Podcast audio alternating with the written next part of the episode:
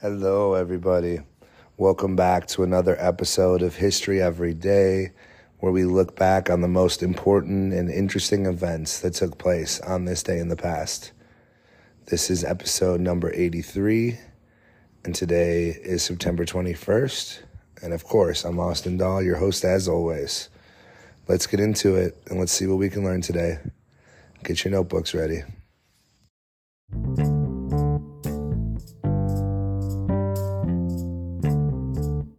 On September 21st, 1776, during the American Revolutionary War, a significant portion of New York City was set ablaze shortly after being occupied by British forces. This event is often referred to as the Great Fire of New York. New York City had fallen under British control in the, earlier in the year as part of the broader British military campaign to assert control over the American colonies during the Revolutionary War. British forces, led by General William Howe, had captured the city in September 1776. To prevent the city from being used as a base of operations by American rebels and to disrupt their supply lines, British military commanders decided to burn a significant portion of New York City. This decision was aimed at rendering the city less useful for the American cause. The fire was intentionally set and quickly spread causing widespread devastation.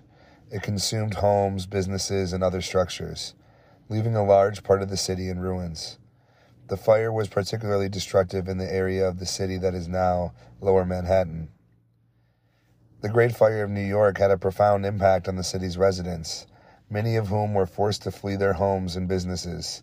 It resulted in the displacement of a significant portion of the population and added to the hardships endured by those living in a city under occupation.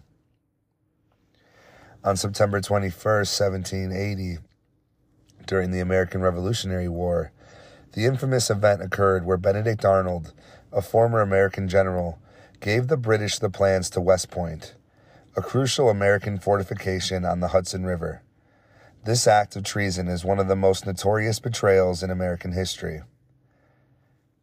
Benedict Arnold was initially a respected and capable American military officer who had contributed to American victories in several battles. However, he became disenchanted with the American cause and felt undervalued and mistreated by Congress and his superiors. Arnold began secret correspondences correspondence with British Major John Andre in 1780.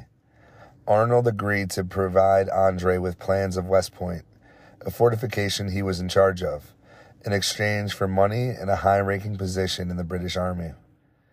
West Point was strategically located on the Hudson River and considered a key defensive position for the American forces.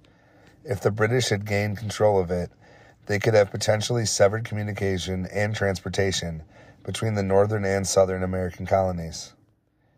Andre was captured by American forces while carrying the plans, Arnold, realizing Andre's capture, fled to the British lines. Andre was hanged as a spy, and Arnold joined the British Army. Benedict Arnold's name has become synonymous with betrayal in American history. He is widely re- revealed as a traitor, and his actions tarnished his previous achievements as a military leader. On September 21, 1933, Salvador Lutteroth, a Mexican entrepreneur and visionary, made a significant contribution to the world of sports and entertainment by establishing Mexican professional wrestling, which would later become widely known as lucha libre.